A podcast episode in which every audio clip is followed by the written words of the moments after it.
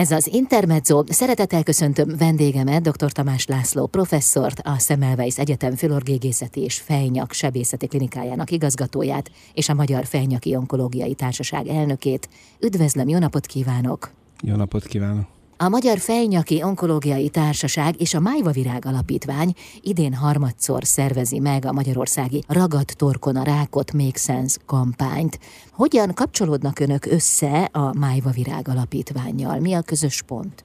A közös pont az a humán papillomavírus, a humán papillomavírus fertőzés rengeteg betegséget okoz a nőknek, nőgyógyászati fertőzéseket, és sajnos a vagy szerencsé, hogy kiderült, a ményakráknak gyakorlatilag minden típusában ott van valamilyen HPV vírus, és a Májvavirág Alapítvány ennek a betegségnek a megelőzésében, szűrésében, a betegutak kialakításában rengeteget tett mi ott találkoztunk velük, hogy kiderült az utóbbi években, hogy a, a fenyegi daganatok közül a, a középgaratban, jelesül a mandulákban nagyon sok ráknál megtalálták az egyik HPV vírust, ami legnagyobb arányban okozza a ményakrákot is mi ennél nagyobb arányban okozza a, a mandularákot, és mint mi erről így beszélgettünk, kiderült, hogy hát mindkét betegségnek a, az egyik fontos összetevő ez a HPV rövidítése, a humán papillomavírusnak, és hát ugyanúgy szükség lenne a, a tájékoztatásra a betegeknek megelőzése, szűrése,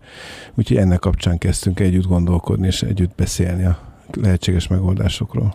A fejnyaki daganatok nagyjából hány embert érintenek? Mi az arány? Egyáltalán hol van a statisztikában, vagy a daganatok sorrendjében? Meglepően elől van. Ugye fejnyaki daganat, az több szervnek a daganata, elsősorban a, a garat, ugye az orgarat, a középgarat és az algarat, a szájüreg, és a gégerák, ez az a szűk csoport, amiről fenyeki dagadoknál beszélünk, az innen priméren kiinduló daganatokról, és ezeknek az átiteiről. Tehát a nyakon helyezkednek el a nyálmirigyek is, ugye szájüreg körül, és a pajzsmirigy is, és hát rengeteg bőr, hiszen a, a hajas fejbőrünk az arcunkon levő bőr, tehát tulajdonképpen miután a, a, a fejünk van a legjobban kitéve a napnak, az orr, a fül, leggyakrabban a bőrrákok is itt jelentkeznek. Tehát ha tágértelemben még ezeket is hozzávesszük, és hát ott van az ór és a melléküregei, amelyekből szintén indulnak ki rossz indulatú daganatok. Tehát ez a teljes felsorolás, de a legnagyobb számban, ahogy említett garat, szájüreg és gége rákok tartoznak ide. Most ezeknek a, az összes megbetegedése, incidenciának hívjuk orvosi nyelven, Ma Magyarországon a harmadik, negyedik leggyakoribb rákként szerepel, és csak férfiaknál nézve a harmadik megelőzze a prostatarágot. Tehát igen nagy számról van szó, és sajnos a, a halálozási statisztikában is ennyire előkelő helyen van Magyarországon. Uh, és hát sajnos a világ adatait nézve, Európa adatait nézve, megint csak dobogós helyen vagyunk. Világviszonylatban is, hazánkban a felnyaki daganatok megbetegedése, Európában pedig első helyen állunk. Milyennek az oka? Hú, hát ez egy nagyon összetett dolog, uh-huh. ebben nagyon sok társadalmi, szociális ok van. E, hát a, majd beszélünk biztos a rizikotényezőkről. Egyértelműen. Csak van-e esetleg egy vagy két olyan kiemelhető ok, amit érdemes megemlíteni? Tehát mi az, ami fejnyaki daganatrákhoz, azon belül is mondjuk garatrákhoz vezet? Hát a, ezekben a rizikotényezőkből azért kell itt is beszélni erről, hiszen az alkoholfogyasztás és a dohányzás a két fő rizikotényezőnk, és hát sajnos ez mind a kettő stresszoldó Magyarországon, tehát rengeteg ember dohányzik, nem tud leszokni róla, hiszen ez egyfajta relaxáció, majd egy egy addikció, egy hozzászokás, és ugyanígy van az alkohol. A kettő együtt pedig erősíti egymást. Nem csak összeadódik a hatás, hanem erősíti egymást. Úgyhogy ez nagyon itt van. Van a légszennyezés, a több olyan tényezés van, amiről itt beszélni érdemes, és hát bejött még pluszba ez a HPV, ami egy kicsit nehezítse a dolgot a felnyek területén. Hmm, de most önök közös kampányt indítottak a Májva Virág Alapítványjal, úgyhogy azért talán sok emberhez eljut majd így az információ. De azt árulja el nekem, hogy ezt nagyjából lehet körvonalazni, hogy mitől áll előkelő helyen Magyarország az EU-s országok között a halálozási statisztikában? A fejnyaki daganatokkal? Hmm, hát nem állunk egyedül Magyarországról, mert ugye a tüdőrák és a vastagbérák és az emberrákban is ugyanilyen jó pozíciót, idézőjelben mondom, jó pozíciót töltünk be, bár ne így lenne. Szóval azért nap mind a pajuk a rádióban, nem, nem jó ezt hallani, de megbetegedési és hát sajnos halálozási szinten élen járunk Európába. Tehát nálunk korábban halnak meg az emberek, mint a többi európai országban, és hát ennek egy jelentős összetevője a dagatos megbetegedés, ezen belül persze mi helyzetünk.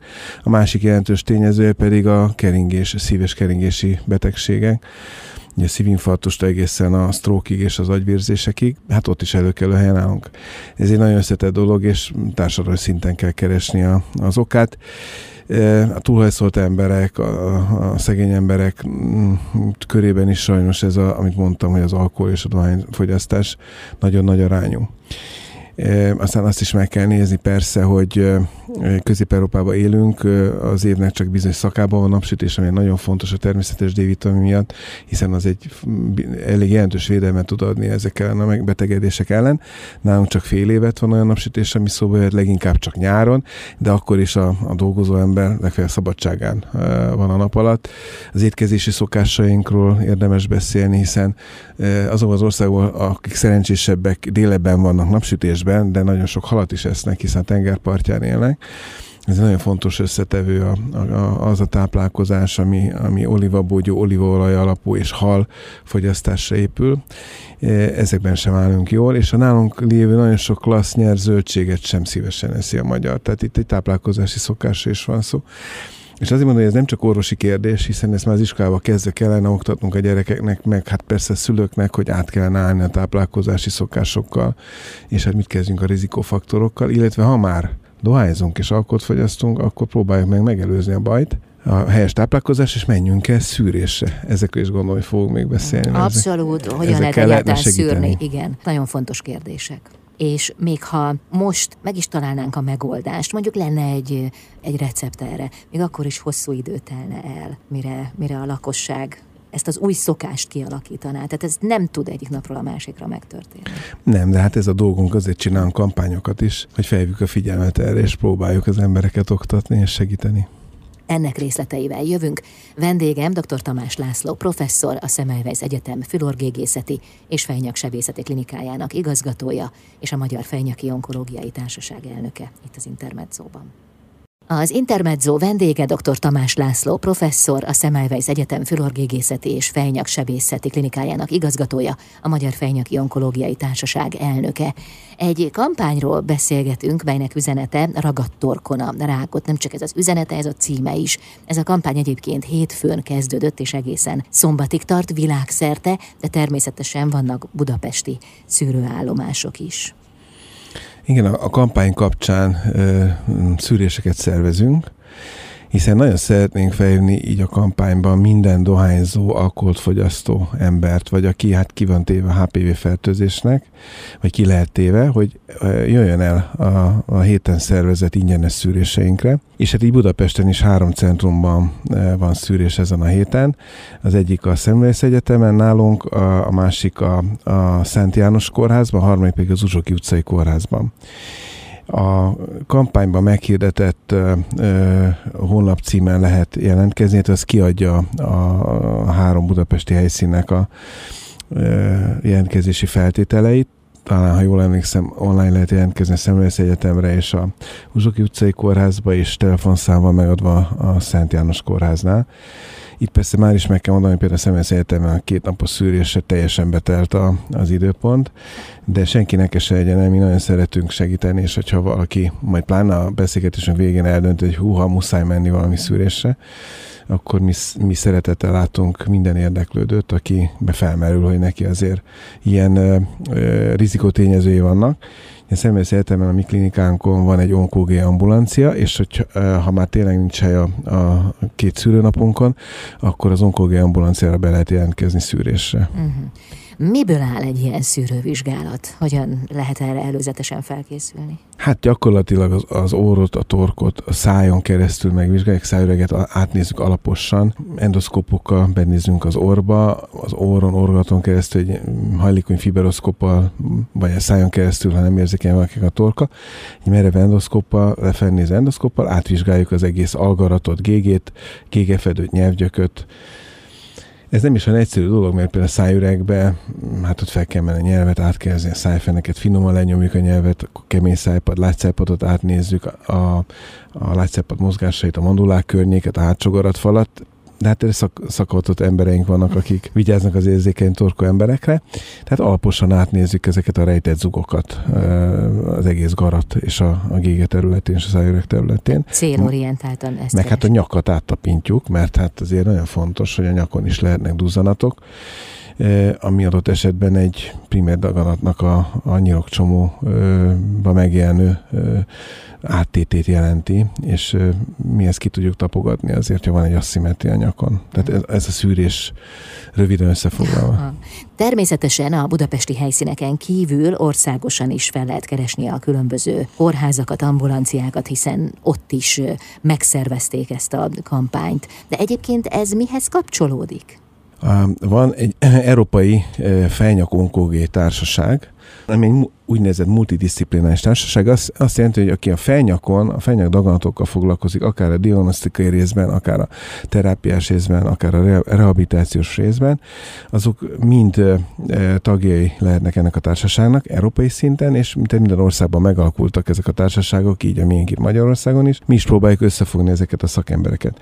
És ha végig gondoljuk, akkor a diagnosztikába a fülorgégész mellett ugye ott van a fogorvos a szájsebész, aki benéz a szájba, és találhat ilyen daganatot, a radiológus kollega, aki a képalkotó vizsgálatokat csinálja, a citológus, aki segít nekünk megszúrni az esetleges nyaki nyirokcsomót, amikor mintát veszünk, akkor a patológus, aki kielemzi, hogy daganatról van szó, vagy sem, vagy ha daganatról van szó, milyen daganatról, hiszen ez nagyon fontos az onkógé terv elkészítésébe és aztán összeülünk egy, egy bizottságba, az az úgynevezett onkotímbe, ha egy ilyen van, és ott már meghívjuk a, az onkógé szakembereket is, tehát a kemoterápiás szakembert, az onkógust és a sugárterapeutát, hiszen az ő segítségükkel döntjük el a diagnosztikai orvosokkal együtt, hogy a terv alapján inkább egy sugárkezés kapjon a beteg, egy vagy kemoterápiát és sugárkezés, most már itt az immunterápia egy új csodálatos fegyver, vagy először műtsük ki a daganatot az átétekkel, és aztán kell valamilyen kezelés.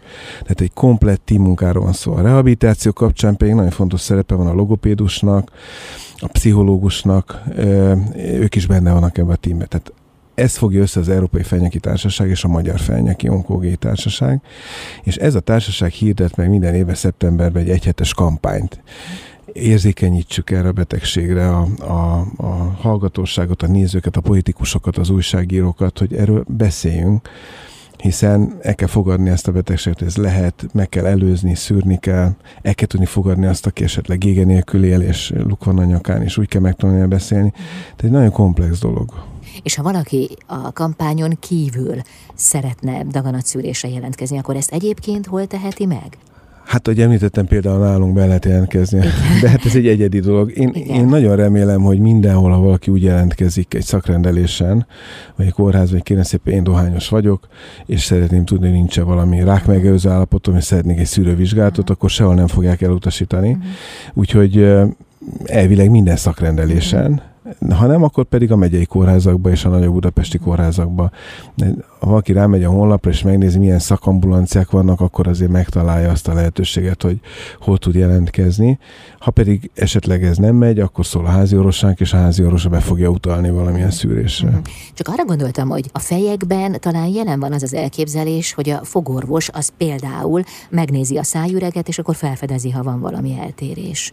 De hogy ez így, így elégséges de, lehet? De nem elégséges, nem. mert a fogorvos Aha. csak a szájat látja, Igen. szájüreget.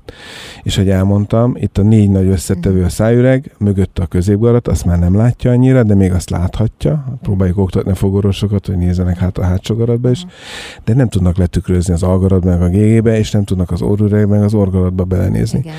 A, a nagy számú felnyeki daganatoknak az egynegyede van csak a szájüregben, sok az, de, de ezt a részt látja a fogorvos. Tehát nem váltja ki a fogorvosi szűrés a, az összes felnyek uh-huh. területet. Kell a filorgégész hozzá. Sokkal komplexebb Igen. akkor ez a vizsgálat. Köszönöm szépen. Jövünk vissza, szó lesz még a rizikófaktorokról is.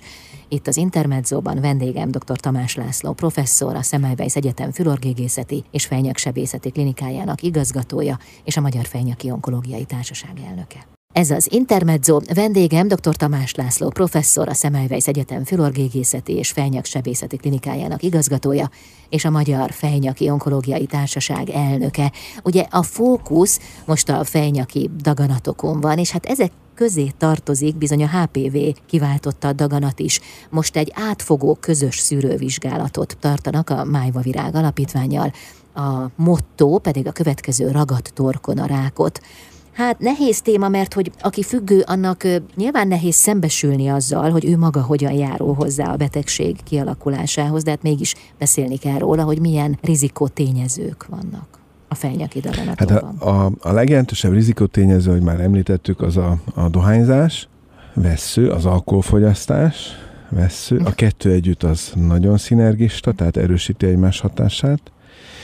És azért van több ö, kisebb rizikótényező, Például hát hazánkban nem szokás a, a, de a dohányrágás az indiaiaknál, indonézeknél ott, ott nagyon nagy arányba okoz a szájüregi rákot, hiszen órákig, napokig bent tartják a pofazacskójukba a dohányt. Míg a dohányzás kapcsán érdemes beszélni a szivarozásról. Ugye nagy, nagy divat kezd lenni, jó nagy kövér kubai szivar szívjunk el a viszki mellé. Azt érdemes tudni, hogy egy, egy ilyen szép nagy kubai szivar az egy doboz cigaretta ártalmával rendelkezik, tehát jól is eshet, de csak ritkán, ha lehet.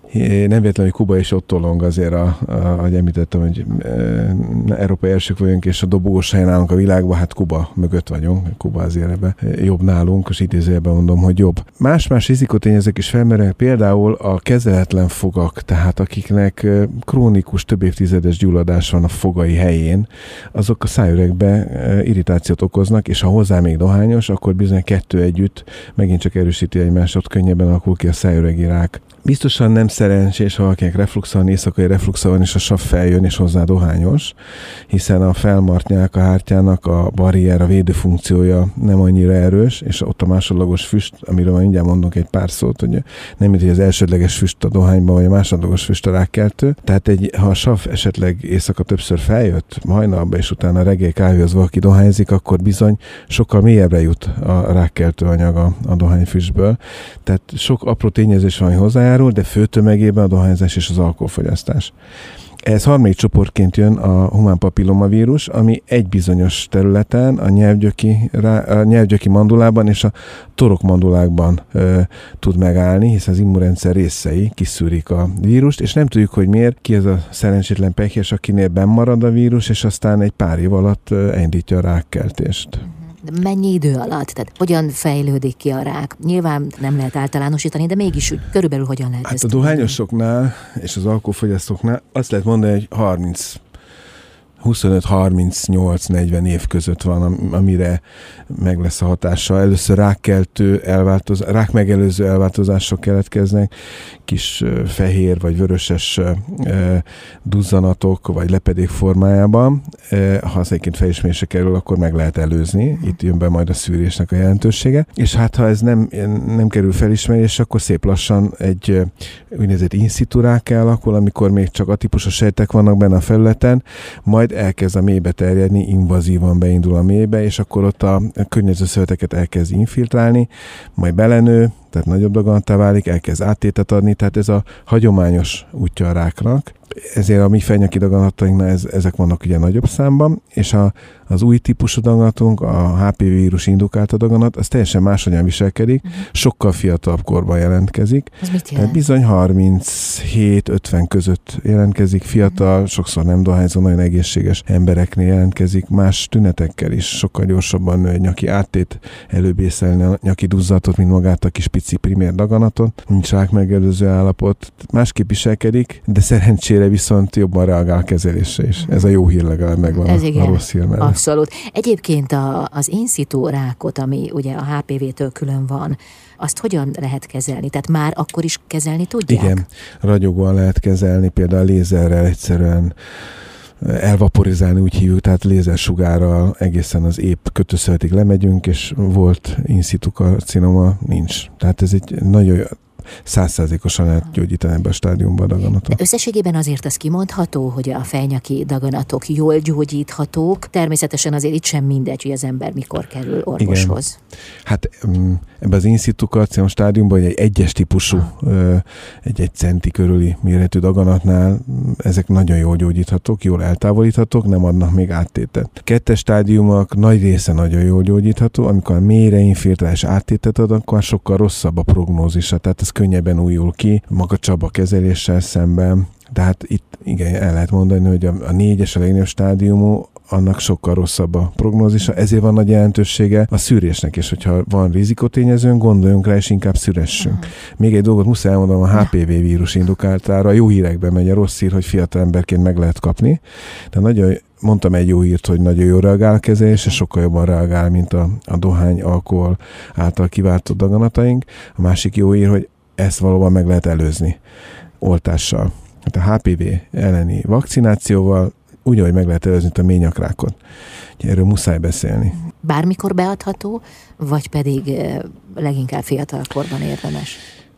Hát sokkal hatékonyabb fiatalkorban, nem véletlen, hogy a világszerte és így Magyarországon is a gyerekeknél iskoláskorban ugye a ményak tekintetében ott fontos kijelentett cégek ezt is írják, hogy a, a szexuális élet megkezdése előtt. Ezért koncentrálnak a, a, a szűrök, a, a vakcinációs kampányokban, hogy, hogy 10-13 éves kor között kapják meg a gyerekek egy óriási eredmény szeretném elmondani, két évvel ezelőtt sikerült hosszú, erős lobbizásunk után elérni, hogy ne csak a lányok kapják, hiszen akkor már tíz éve a lányok kapták nálunk az oltást, hanem a fiúk is éppen a mandularákok miatt. Úgyhogy két éve, most már, már ez a harmadik év, a fiúk is megkaphatják, és mindenkit szeretnék nagyon győzködni, hogy, hogy bármilyen averziója van a szülőknek az oltással szemben, ez a HPV oltás, ez egyetlen, annak egyetlen egy mellékhatása nem volt a világban nincs, nem tudunk róla. Minden oltásnál nagyon szorványosan előfordulhat, elő is fordul. A HPV szerencsé egy olyan oltás, ami nem tudunk róla, hogy a világban bárhogy is okozott volna súlyos szövődmény. Uh-huh.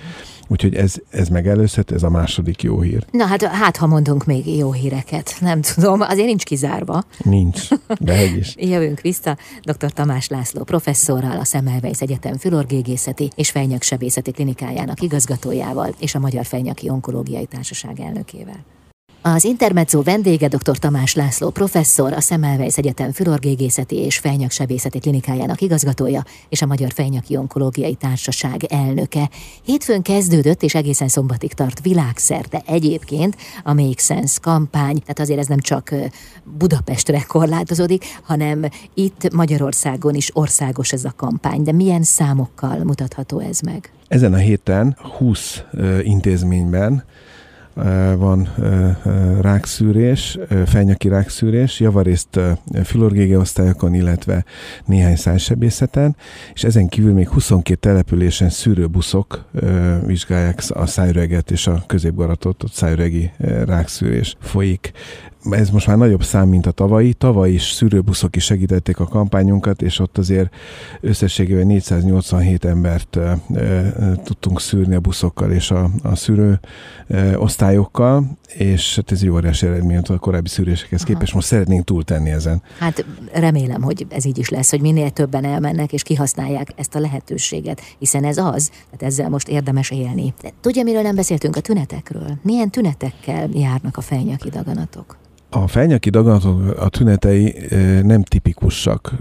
Hasonlítanak a, a, a fejnyaki a, a, a torok szájüreg gyulladásos betegségeihez, itt a gége gyulladásos betegségeihez, tehát fájdalmat, akár spontán fájdalmat, nyelési fájdalmat okozhatnak, rekedtséget okozhatnak, gombócérzést okozhatnak, és ezek általános tünetek. Azonban van egy óriási különbség a gyulladásos tünetekhez képest. A gyulladásos tüneteknek meg kell gyógyulni két héten belül. Tehát ha valakinek van egy náthája, egy torokgyulladása, akkor az meggyógyul. Ha vírusos, ha bakteriális, annak változik a, a, az ereje a tünetnek, két héten belül egy banális gyulladás meggyógyul. Ezért mondjuk azt, hogyha három héten túl valakinek ilyen tünete van, hogy, hogy fáj a torka, vagy hogy reket, na azt nagyon komolyan kell venni. Különösen, hogy esetleg vérköpése van, vagy felköhög vért, az még egy nagyon fontos tünet, akkor ezekkel mindenképpen szakoroshoz kell fordulni.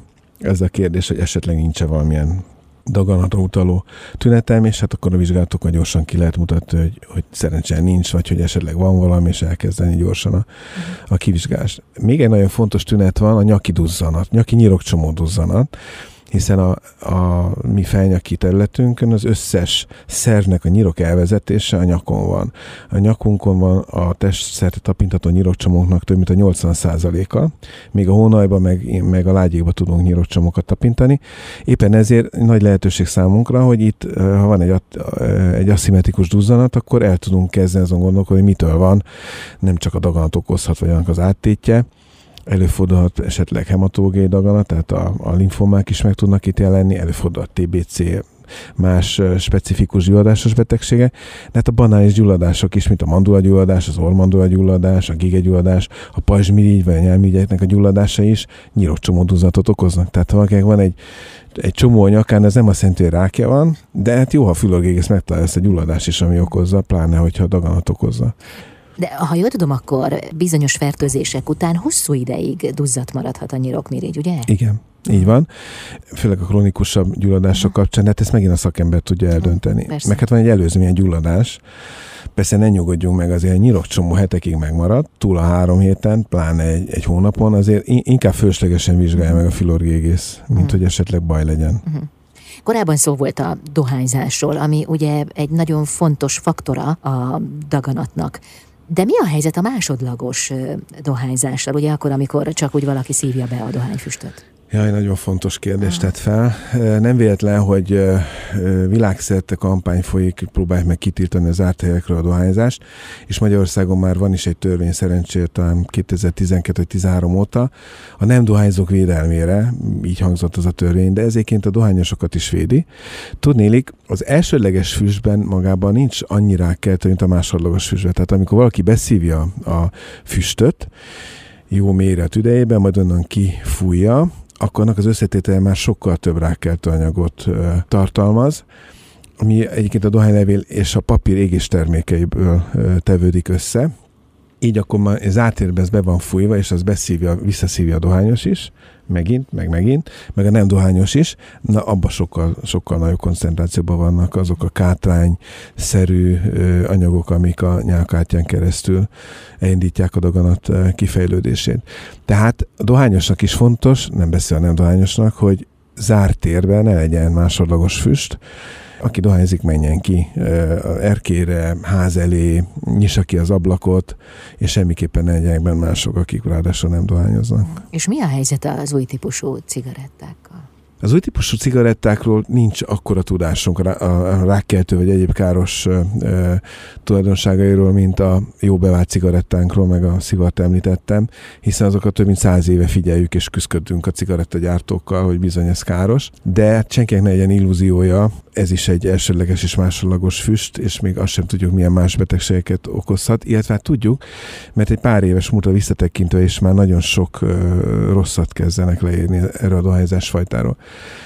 Biztosan nem olyan mértékben a másodlagos füstben rákkeltőanyag tüdő és gégerák szempontjából, mint a hagyományos cigarettában, de hogy van, azt, azt már írogatják a, az orvosi cikkekben, és hogy adott esetben a tüdőre, illetve a szívre még milyen más káros hatása van, az a későbben fog kiderülni. Uh-huh. Tehát egy jó menekülési útvonal a leszokáshoz.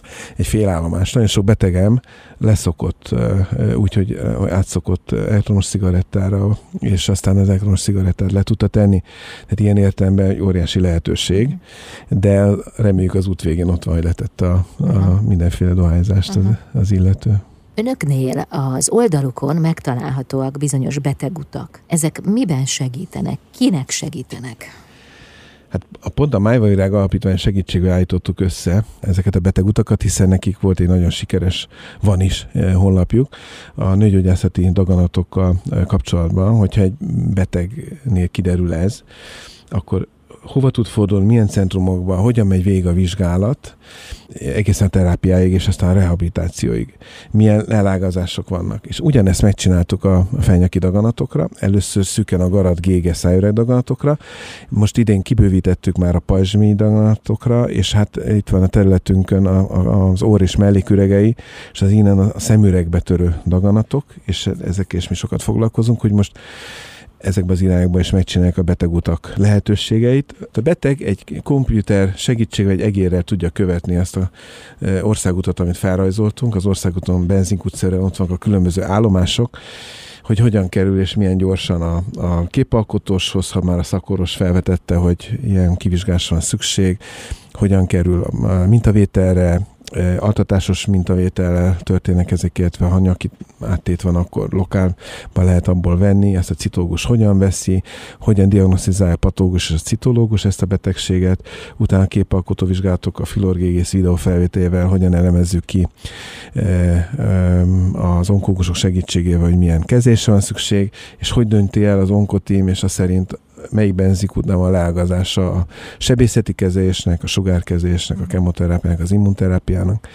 Az elsőleges daganat, ha kiújul később, ugyanígy a betegutak megvannak, hogy hogyan történik ennek felismerés és kezelése. Ez jó, mert ez az átláthatóság segíti a beteget, hiszen bizonyos kontrollt ad, nem? Tehát, hogy ez itt megmutatja azt, hogy mi a következő lépés nagyon jól tudatosan tudja a beteg, és akár mondja is az orvosának. A legnagyobb ellensége a daganatos betegség gyógyításának, ha már megvan a diagnózis, az időmúlása. Tehát ha, ha ez megvan, akkor heteken belül meg kell történni a kivizsgálásnak, és heteken belül, ha lehet, már a terápiás úton kell lenni. Nem tud tovább növekedni a daganat, és sokkal több szanszunk van rá, hogy meggyógyítsuk. De azt olyan alaposan kell, hogy az egész daganat kezelve legyen. Tehát nem szabad, nem szabad pontatlanak lenni, kapkodni, és tényleg azoknak a szakembereknek megcsinálni kivizsgálást és a tervezést, akik ehhez értenek és nagy számba csinálják. A tavalyi szűrővizsgálaton, hiszen ugye arról már vannak számok, az már véget ért. Hány daganatos beteget találtak? A, ha jól emlékszem, 75 olyan beteget találtunk, akinek vagy rák megelőző állapota volt, vagy daganata. 18 daganatos beteget találtunk, és a többi az rák megelőző állapot volt. Mhm. Hát akkor rajtuk már biztosan segített. Abszolút, nagyon gyorsan kezésre kerültek, és uh-huh. nekik már semmi bajuk nem lesz uh-huh. Uh-huh. ezzel kapcsolatban. Ha uh-huh. tovább dohányoznak, igen, de ők már tudatosan fognak jönni a szűrésre, Aha. és időbe elkapjuk. Hát kívánom, hogy minél többen éljenek az idei szűrővizsgálattal is. Azért én remélem, hogy nem nem találnak sok daganatos beteget. Bár ha meg, igen, ez kettős, mert, mert ha meg van ilyen, akkor meg derüljön ki. Hát derüljön ki időben, igen. Ugye? Én az, azt gondolom, hogy minél többen jöjjenek, és találjuk meg azt a rák megelőző állapotot, amiből ki tudjuk gyógyítani. Ha mégis találunk beteget, akkor van egy másik honlapunk, mert ugye van egyszer a fenyaki-betegutak.hu, ami a, amiről most beszéltünk, uh-huh. de ezt megelőzően évek korábban megcsináltuk a, a fenyaki-daganatok.hu honlapot, ahol viszont az összes betegség, amiről most beszéltünk, le is írunk mindent a betegségről, de kollégáimmal egy-egy kis filmet csináltunk, minden egyes daganatra lebontva, ahol röviden közérthetően elmondják a kollégáim, hogy, hogy miből áll ez a betegség, a tünetektől egészen a gyógyításig, mm. és minden egyes orvos mellett ott van egy beteg, akinek az adott betegsége volt, és ő pedig elmondja egy kis filmben, hogy hogy élte meg a, azt a hírt, hogy neki daganata lehet, mi okozta ezt a daganatot, hogyan ment végig a stációin a gyógyulásnak, milyen kínjai voltak, és egyébként meg milyen jól él most már meggyógyultan. Mm. És ebből azért nagyon sok vigaszt tudunk adni, meg meg tudjuk mutatni előre a betegeknek, hogy mire várhatnak. A másik honlapon pedig végig tudja nézni, hogy hogyan is jutnak el a, a jó és megfelelő kezeléshez. Mm. Mert az első lépés, a legfontosabb az a szembenézés a betegséggel. Ugye? Onnan indul minden. Igen. Hát ha már megvan a betegség, akkor igen. E, ami egy nagyon nehéz dolog természetesen. E, viszont nagyon fontos, hogy akinek megvan betegség, akarja meggyógyulni. A pszichének nagyon komoly szerepe van. Én nem véletlenül említettem azt, hogy azért a mi rizikofaktoraink azok relaxánsok. Tehát nagyon sok ember a feszültségeit, a stresszt oldja ezekkel, de ott van a stressz és a feszültség. Azért azt is oda tenném rizikófaktornak. Annyi mindenről beszélünk, de de a túlzott stressz, a túlhajszoltság, hozzá ezek a rizikótényezők együtt hozzá tudnak járulni. És nagyon fontos a gyógyulásnál, hogy aki hinni akar abba, hogy meggyógyul, optimista, annál úgy néz ki az immunrendszer jobban is működik. Tehát segíti a mi terápiás lehetőségünket. És nem véletlenül mondtam, hogy pszichológus is van a, a csapatokban, uh-huh. mert akinek nem megy, ott nagyon szívesen segítünk pszichológiai segítséggel. Uh-huh. Tehát több fronton is segítenek, ott vannak. Nagyon szépen köszönöm, jó munkát kívánok, kitartást a kampányhoz is, és hát azután. Köszönöm szépen. Köszönöm szépen. Dr. Tamás László professzor volt a vendégem, a Szemelweis Egyetem Fülorgégészeti és Fejnyaksebészeti klinikájának igazgatója és a Magyar Fejnyaki Onkológiai Társaság elnöke itt az Intermedzóban.